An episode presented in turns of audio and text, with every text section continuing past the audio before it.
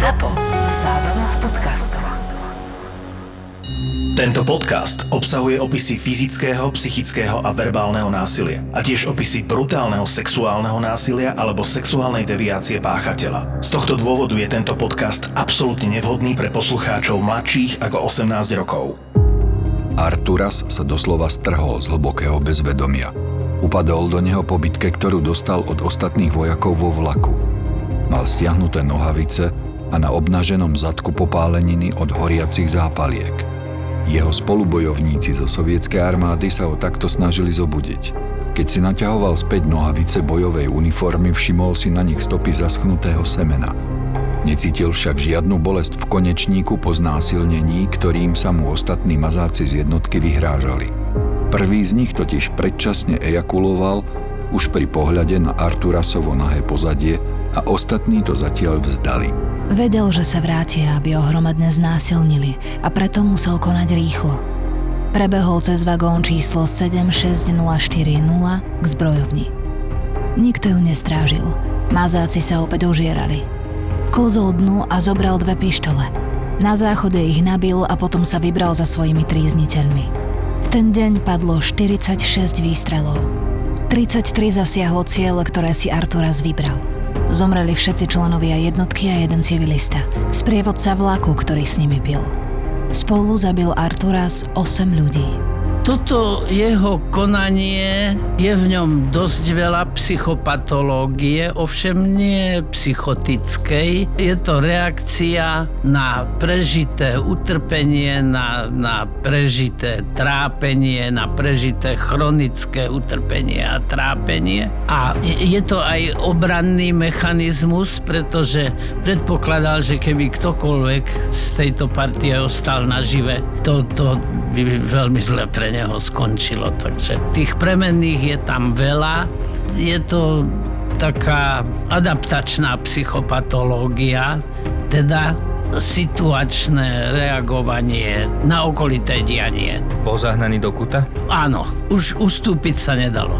Často sa hovorí, že dejiny sú cyklické a že sa teda opakujú v nejakých pravidelných intervaloch. Myslíš si, že toto je, je pravda? Hovorí sa, že dráma z minulosti sa opakuje e, v prítomnosti ako fraška. Čo si pravdy na tom bude, i keď to môže byť čierna fraška.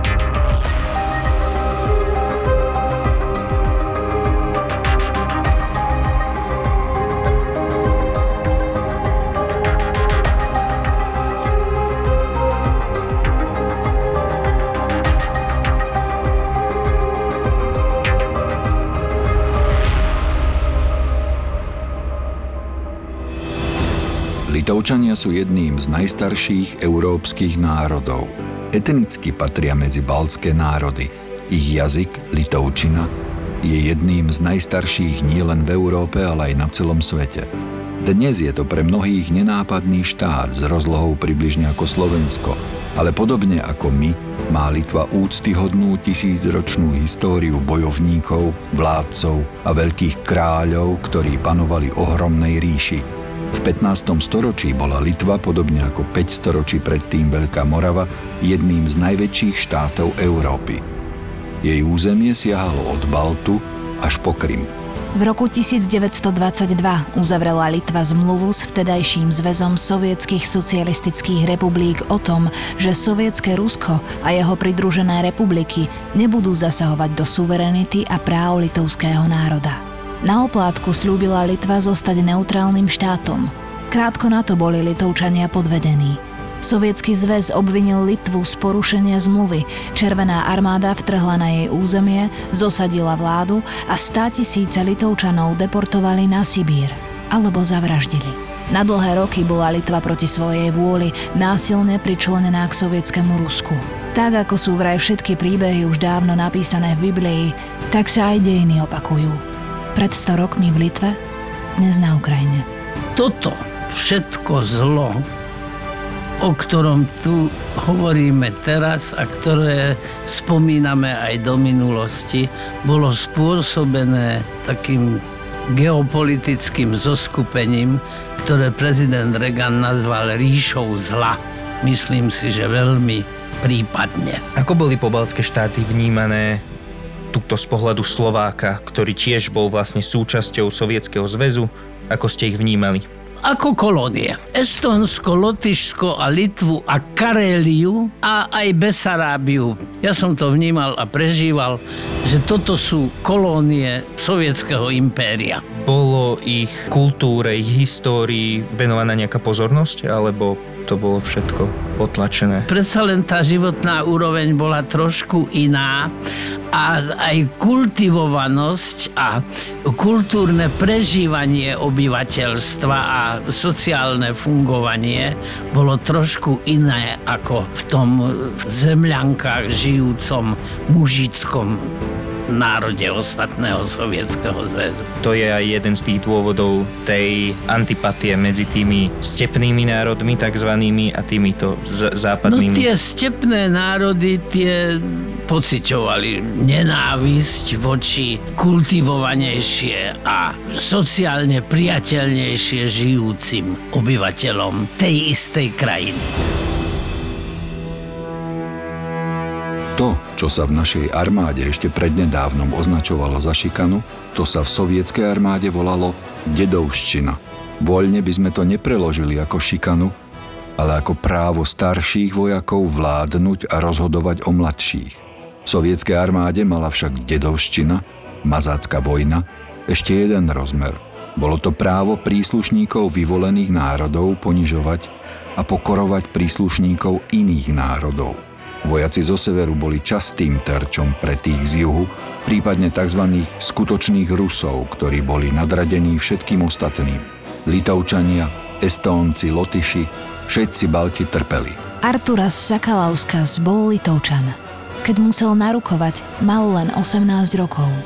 Bol to úplne normálny chalan, žiadne problémy, žiadne traumy, normálna rodina. Nezvykol sa byť, ale keď sa už niečo okolo neho strhlo, nedal sa. Keď narukoval, umiestnili ho do tzv. zmiešanej jednotky. V nej bol jediný z Litvy. Velili jej Rusy. Ostatní boli najmä z Uzbekistanu a Tadžikistanu. Tieto voľné, stepné národy nemali v láske strohých severanov so vštepeným zmyslom pre čistotu a poriadok.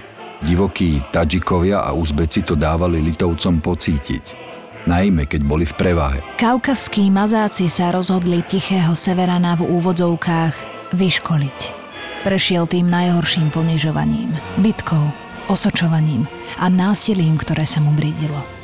Keď dedoušvčina dosiahla vrchol, ktorý už mladý litovčan Arturas nedokázal zniesť, požiadal o prevelenie inam – preč od besniacich Tadžikov a Uzbekov pod velením všemohúcich Rusov. Aj sám zostal prekvapený, keď mu vyhoveli. Bolo také niečo ako dedovčina aj u nás? Napríklad keď si bol ty na vojne? Mazácká vojna existovala.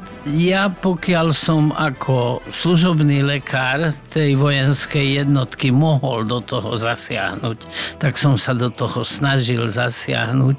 Niekedy sa dokonca dalo aj tak, lebo mazáci boli aj medzi intelektuálne a kognitívne celkom slušne vybavenými vojakmi, lebo to je taká davová hystéria. Cítiš sa byť príslušný k tejto skupine a táto skupina sa takýmto spôsobom správa. Pokiaľ boli intelektuálne pomerne slušne vybavení tí mazáci, tak si dali povedať a dali sa tie šikanujúce a ponižujúce a ľudskú dôstojnosť verejnosť potláčajúce prejavy určitým spôsobom do sociálne priateľného rozmeru zregulovať. Bolo to v takej úrovni aj u nás, alebo... No určite nie v takej úrovni, akej sme o tom vedeli, že dedovština, ja som tento termín ovládal, že to je prítomné v Červenej armáde. V tomto prípade to je pravdepodobne taký až extrémny príklad tej Nemyslím si, nie? že úplne extrémny. Takýchto prípadov bolo veľa. A nehraničí to už so sadizmom v niektorých prípadoch? Postupne začneš toto správanie považovať za normálne a nevidíš v ňom nejakú extrémnu úchylku. Dokonca je to ešte dané aj tým, že toto tí mazácku vojnu vykonávajúci jedinci si prežili rok predtým. Ako určitá tradícia je to v tej armáde brané a úplne inak to bolo samozrejme v tej červenej armáde, ktorá sa hemžila primitívnymi veliteľské posty zastávajúcimi jedincami od našej predsa len podstatne kultivovanejšej armády. Pred odchodom k inej jednotke mu však nariadili ešte poslednú úlohu. Mal sa podieľať na strážení väzňov, ktorých vlakom transportovali do trestných táborov. Spolu s Arturasom bolo v strážnom oddiele 8 vojakov. Velil im práporčík Pelipenko. Jeho zástupcom bol seržant Slesariov. Všetci spolu sa nasťahovali do vagóna číslo 76040. Vlak dostal od väzňov prezývku Stolipin, zrejme po bývalom premiérovi ešte z čias cárskeho Ruska, ktorého zavraždili v roku 1911 počas predstavenia v opere. Vlak rozvážal väzňov do trestných táborov na trase Sverdlovsk-Leningrad. Tak to bolo aj v roku 1987, keď do neho s ostatnými vojakmi nastúpil Arturas Sakalauskas. Hneď potom, ako sa vlak pohol, začali vojaci s dedovščinou na mladom, len 18-ročnom Arturasovi. Najprv to boli len žarty. Do jedla mu nasypali za hrst soli. Lenže už onedlho dostal prvý bicykel a po ňom každú chvíľu ďalší a ďalší. Bicykel je obľúbená zábavka mazákov na vojenčine. Tomu, kto zaspí, dajú ostatní na bose nohy medzi prsty kúsky papiera alebo zápalky. Potom zhasnú a zapália ich. Papieriky, prípadne zápalky vzblknú a nešťastník zatrepoce v šoku nohami, ako by bicykloval. Preto ten názov. Na nohe zostanú plusgiere a popáleniny. Počas pohotovosti, keď sa vojaci nesmú úplne vyzuť, dávajú im mazáci zápalky na ponožky, ktoré vzblknú spolu so zápalkami ešte rýchlejšie, najmä ak sú zo syntetických vlákien. Popáleniny bývajú strašné a vojak s nimi nemôže chodiť, ale musí. Počas transportu väzňov dostal Artura z niekoľko bicyklov. Nemohol sa vyspať a tackal sa od únavy. Aby ho ostatní mazáci prebrali k životu, strčili mu hlavu do záchodovej misy plnej výkalov, ktorú nespláchli. Začali mu močiť do jedla. Keď znovu zaspal, hasili na jeho holom tele cigarety, aby sa prebral. Mazáci to robili najradšej pred väzňami, ako by potrebovali publikum. Keď sa Artura spriečil, zbili ho, občas do bezvedomia a vždy s vyhrážkami, že si to s ním rozdajú. Pretiahnu ho a natrhnú mu riť. Napokon sa rozhodli, že to aj urobia. Toto už len počúvať je zle až do takéhoto údesného rozmeru je možné tú mazáckú vojnu medzi úplne primitívnymi, ordinárnymi, kultúrne nerozvinutými ľuďmi, že sa to až do takéhoto rozmeru dostane, tak je skoro neuveriteľné, ale skutočne vieme, že do takéhoto rozmeru sa to dostávalo. Myslím, že bicykle sa používali aj v našej armáde. Toto všetko bolo trestné, ale e, napríklad v tej sovietskej armáde tam sa to všetko tajilo, že takéto veci prebiehajú, pretože to by nerobilo dobré echo. No a v našej armáde pokiaľ sa takéto niečo vyskytlo, tak už v zárodkoch to bolo potláčané, ale viem o tom, nie z vlastnej skúsenosti, len z počutia, že boli jednotky, kde mazácká vojna prekvitala a boli jednotky, kde mazácká vojna neexistovala, pretože intelektuálne a mravne dobre vybavení velitelia tomu zabránili. Na to, aby ste mohli počúvať každý týždeň nový príbeh vražedného psyché, potrebujeme partnerov podcastu, ktorí to umožnia. Ak neviete večer zaspať, možno pomôže počítať ovečky alebo pohár makového odvaru. Ak nepomáha ani to, Možno prišiel čas skúsiť trochu prírodnej medicíny. Už naše staré mamy vedeli, že konope v sebe skrýva veľa zázračného. Môže vám pomôcť odbúrať stres, posilniť imunitu, ale hlavne zlepšiť váš spánok. CBD oleje od Fatrahem sa vyrábajú z rastliniek, ktoré vyrástli priamo pod vrcholmi Veľkej Fatry a to úplne prirodzene, bez použitia akýchkoľvek chemikálií. A tak sú ich fullspektrálne CBD oleje veľmi funkčné a úplne iné ako tie, čo ste vyskúšali doteraz. Pred spaním veľmi dobre pomáha aj konopný čaj, ktorý upokojuje nervovú sústavu a najlepšie účinkuje s troškou masla. Pozrite sa na fatrahemp.sk a vyberte si, čo vám vyhovuje najviac. Ak ste CBD ešte nikdy neskúšali, radi vám poradia. No a potom si už len večer vypiť čaj, ľahnúť si do postele a nepúšťať si strašidelné podcasty. Dobrú noc. 23. februára 1987 ho ostatných sedem vojakov prepadlo, keď spal. Vyzliekli ho a roztiahli mu nohy. Vojaci Majnunov a Džafarov mu pritlačili hlavu k zemi a keď mu stiahli nohavice, Džafarov sa podujal ako prvý, že Artura sa znásilní. Už pohľad na Arturasov nahý zadok ho nesmierne vzrušil a keď sa k nemu priblížil stoporeným penisom, keď sa ho dotkol medzi nohami, okamžite ejakuloval. Predčasne. A to v ňom vyvolalo voči Litovčanovi, spútanému na dláške vagóna, ešte väčšiu nenávisť. Vrhol sa na Arturasa a začal ho byť. Ostatní sa značením pridali. Už po chvíli mladý Litovčan necítil nič. Upadol do bezvedomia. Prebral sa až na druhý deň. 24.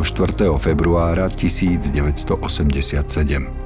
V úvode tejto epizódy sme už povedali, čo sa stalo, keď pominulo bezvedomie.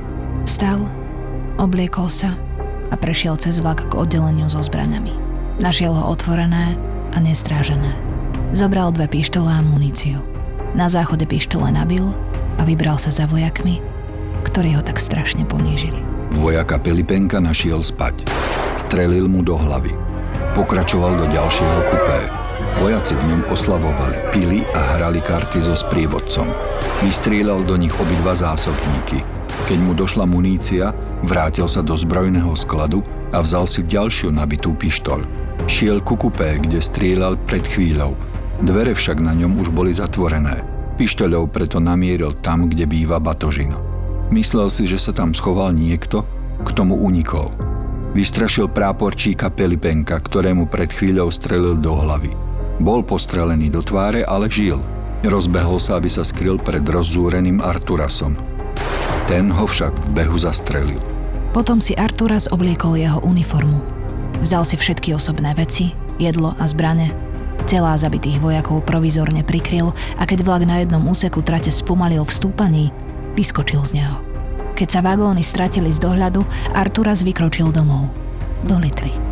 Na druhý deň ráno, všade ešte mrzlo, vlak dorazil do stanice Babajevo. Železničiarov prekvapilo, že nikto na vagóne číslo 76040 neotvoril dvere. Všimli si však rozbité okno, krv a stopy po guľkách. Keď napokon sami otvorili vagón 76040, našli v ňom 8 mŕtvych ľudí, 7 vojakov a jedného civilistu, sprievodcu. Väzni v ňom neboli. Všetci už boli rozvezení v trestných táboroch. Jediný, kto chýbal, bol vojak Arturas Sakalauskas. Arturasové psyché. Badáš tam nejaké abnormality, ktoré by napovedali tomu, že by mohol byť iný ako ostatní, labilnejší, že by vraždil napríklad, alebo to ide fakt očím zo zúfalosti? Afektová dimenzia jeho osobnosti bola do tej miery vybičovaná, že keby som ho znalecky psychiatricky vyšetroval, v kontexte toho všetkého, čo predchádzalo jeho konaniu, tak by som ho asi pravdepodobne vyvinil. Skoro isto si myslím, že by som ho vyvinil, pretože ten afekt, v ktorom on konal, on nemal, nemal možnosť a schopnosť prijať akékoľvek alternatívne riešenie. Napríklad, že by ušiel bez toho, že by ich pozabíjal a išiel to, čo sa dialo, zahlásiť niekde na súd alebo na nejaké vyššie veliteľstvo armády. Takýmto smerom sa on ani asi pravdepodobne nepokúšal uvažovať. Pokúšal sa uvažovať len tak, že potrebuje si zachrániť život a okrem toho to neskutočné poníženie a zbavenie akejkoľvek ľudskej dôstojnosti, ktorého sa tí ľudia na ňom dopustili, to v ňom muselo vyvolať také porivy vážne, že vlastne nebol schopný konať inak, než ako konal. To vraždenie bolo samozrejme vraždením bezbranných ľudí. Takže z vyššieho etického princípu by sme povedali, že to je neprípustné. Lenže v kontexte s tým, čo sa odohralo predtým, je toto jeho konanie z hľadiska všeobecnej psychopatológie a i z hľadiska forenznej psychopatológie zrozumiteľné. Či sa spýtam takto, ten pokus o znásilnenie to je prejav homosexuality alebo treba za tým niečo iné hľadať? Nie, to je prejav dedovštiny. V prvom kole sa vyšetrovatelia sústredili na väzňov, ktorých vo vlaku transportovala vojenská eskorta. Z ich výpovedí začali skladať obrázok toho, čo sa mohlo vo vozni číslo 76040 stať. Jeden z väzňov vypovedal. To, čo som videl vo vlaku, to som nevidel ani v tých najhorších väzniciach. Ďalší z väzňov uviedol. Keď som videl, ako sa vojaci jednému z nich vysmievajú, zostal som ako obarený. Aj medzi zločincami sú vzťahy vrúcnejšie, ako boli medzi týmito vojakmi. Vyšetrovatelia čoskoro pochopili, že Arturas vzal spravodlivosť do vlastných rúk – Vyhlásili po ňom pátranie. V tomto okamihu však zasiahla všemocná sovietská propaganda, ktorá nemienila dopustiť, aby sa po krajine a v zahraničí rozniesla zväzť, že v sovietskej armáde vládnu zlé vzťahy a šikana. Dôkladne utajili dôvod, prečo sa po vojakovi Arturasovi pátra. Po piatich dňoch však nedospeli k žiadnemu výsledku a museli prípad zverejniť, aby im pomohli občania. Nespomenuli však žiadne detaily, len strohé konštatovanie, že v Leningradskej oblasti sa pohybuje nebezpečný a ozbrojený Arturas Sakalauskas. V tom čase sa Arturas naozaj skrýval v Leningradskej oblasti. Zúfalo sa snažil dostať domov. Do Litvy. Už ráno po vyhlásení pátrania si ho však všimli v autobuse dvaja policajti. Bol vychudnutý a neupravený a chvíľu váhali, či ide o hľadaného zbeha. Napokon ho však zatkli. Nekladol im žiaden odpor. Zranenia po celom tele potvrdzovali Arturasovú verziu, prečo sa rozhodol strieľať. Takáto argumentácia o šikane však bola pre dokonalú sovietskú armádu a celú sovietskú propagandu, ktorá hovorila o nádherných vzťahoch medzi podrobenými národmi, nepriateľná. Výsluchy sa preto museli zopakovať. Bytkou a mučením sa vyšetrovatelia snažili z Artura sa dostať politicky vhodnejšie priznanie – Nepomáhalo to a tak siahli po psychoaktívnych preparátoch. Dostával do žil injekcie, ktoré mali viesť k poznaniu, že ide o vražedného maniaka, chladnokrvného vraha. Na svet sa preto dostala verzia, že súdruhovia vojaci prichytili odporného zlodeja ako kradne a preto ho zbili. Chladnokrvná beštia z Litvy ich za to postrieľala. Po tejto verzii o motivácii streľby prišli noviny Pravda s novou verziou – že Arturas sa snažil cez Fínsko a Švédsko utiecť na západ, tak boli označované iné ako komunistické krajiny, ale jeho súdruhovia z jednotky ho pritom prichytili a preto sa on rozhodol, že ich musí umlčať. Napriek jasným dôkazom začali sovietské médiá vydávať stále nové a navzájom odporujúce informácie. Na prvý pohľad išlo o zjavné klamstvá, to muselo byť jasné každému. Aj my sme tu tých 40 rokov boli určitým spôsobom spracovávaný a zmanipulovávaný propagandou. U niekoho sa to podarilo viac, u niekoho menej. Tí vyšetrovatelia, keď ho vyšetrovali, tak údajne ho mali priviesť do psychotického stavu umelo chemickými látkami rôznymi, aby vyvolali v ňom tento psychotický stav, aby to podporilo ich verziu o tom, že fakt ide o duševne chorého zabijaka. Je také niečo možné? Určite áno. Tak sú psychoaktívne látky, napríklad halucinogény. Typický je lysergamid. To sú halucinogény, ktoré vyvolávajú umelé psychózy. Je možné, že to bolo použité v tomto prípade? Som si skoro istý. Celá psychika sa dostáva do stavu, ktorý je do istej miery podobný procesuálnemu psychotickému ochoreniu schizofrénii. Čiže ak by sa im podarilo ho dostať do takéhoto stavu, tak by v pohode prešla verzia, že ide o duševne chorého. Duševne chorého vraždiaceho maniaka. Vyslovene zlého. Ten psychotický stav môže prejsť do skutočne procesuálneho ochorenia u disponovaného jedinca. V psychiatrii tie premenné nie sú celkom jednoznačné a ani ich zase tak celkom jednoznačne neovládame. Ale vieme, že genetická výbava je potrebná k tomu, aby u človeka vznikla psychóza. A potom sú podmienky, ktoré jej vznik a rozvoj uľahčia. V tomto prípade dokonca to boli chemické látky. Prečo postupovali tak, ako postupovali? Aby mohli povedať, že tento človek sa zbláznil. Toto je paralela, ale nedá mi nepovedať ju. Po 21.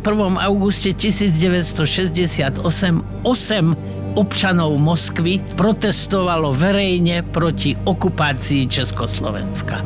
Ja viem, že na previerkach, ktorých som sa už ja, ako v tom čase už e, lekár, zúčastnil, tam sa nesmelo použiť slovo okupácia, tak isto ako sa teraz nesmie použiť slovo vojna na Ukrajine. Vtedy to bola bratská pomoc a teraz je to na Ukrajine špecializovaná operácia. Títo 8 ľudia boli všetci nezavretí do väzni bláznice, ale do bláznivcov. Niektorí z nich ešte žijú a v, priniesli o tom svedectvo. V Sovietskom zväze človeka, ktorý nesúhlasí s, s riadením, s režimom, s tým, čo sa v krajine deje, považovali za duševne chorého.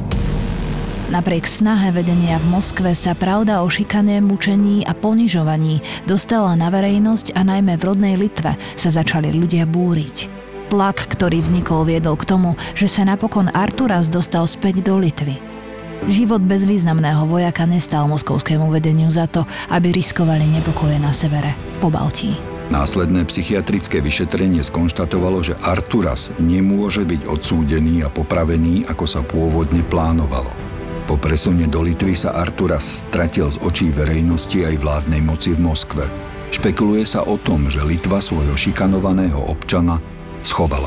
Podľa informácií novín Kauna Diena z roku 2003 Arturas v tom čase stále žil, ale schovával sa pred pomstou príbuzných zastrelených vojakov. Podľa týchto správ má doživotné psychické následky. Ďalšia nepotvrdená informácia uvádza, že sa oženil, žije s manželkou a deťmi na neznámom mieste v Litve, musí však stále absolvovať psychiatrickú liečbu. Obecne známu pravdu o tom, že v sovietskej armáde existovala pod názvom dedovština tá najkrutejšia forma šikany, nebola nikdy verejne priznaná. Tak ako neboli priznané snahy o ponižovanie severských národov, ktoré boli celé 10 ročia násilne pripojené k Sovietskému zväzu, a dnes je pre nich návrat starých čias pod vládou Moskvy najhoršou nočnou morou. Tento incident nie je vôbec ojedinelý, a sú ich doslova desiatky. Všetky sú zametené pod koberec, nejde o vôbec známu vec, že by sa k takému niečomu dochádzalo v e, radoch sovietskej armády a teraz ruskej. Napríklad len v 1971 malo dojsť až k 19 podobným incidentom. Je až skoro neuveriteľné, že takéto štatistiky môžu existovať, pretože toto muselo byť veľmi prísne utajované. My vieme, že v tejto krajine v tom čase v totalitnom režime pod vládou Sudruha Brežneva a v súčasnosti sa tieto totalitné praktiky vracajú alebo už sú aj späť, tak všetko, čo sa im nehodí do krámu a do propagandy, tak všetko je utajované, zahmlievané a schaotizované. Napríklad tie protichodné informácie o tom, že čo sa vlastne stalo, tie majú v nezainteresovanom jedincovi vzbudiť určitý chaos a teda neschopnosť orientovať sa v tomto všetkom. Prežitie toho, čo Arturas prežil bez psychických následkov, bez dlhotrvajúcich, ba doživotných psychických následkov si skoro ani neviem predstaviť. Súhlasím s tým, že trestný postih tohoto človeka nie je možný. Za normálnych podmienok forenznej psychiatrie toto je na vymiznutie rozpoznávacích a ovládacích schopností. Tento prípad mi doslova prebral na pár týždňov život, dosť veľa času som mu venoval a pozrel som sa dosť aj po iných zdrojoch, aj ruských zdrojoch a tak ďalej. Dopracoval som sa k jednému whistleblowerovi, ktorý hovorí o tom, že na chlp podobný incident sa stal v roku 2019. Takže podobné pomery asi v tejto armáde pretrvávajú dodnes. Nepochybujem o tom. Väčšina litovských mien má koncovku as. Takým bol napríklad knieža Mindaugas, ktorý v roku 1236 zjednotil litovské krajiny do jedného celku. Spisovateľ a filozof Wilhelm Vidunas alebo prvý prezident Litvy Algirdas Brazauskas. Koncovku as má v priezvisku aj autor všetkých námetov vražedného psyché. Richard Mažonas je potomkom hrdých Slovákov a Litovčanov.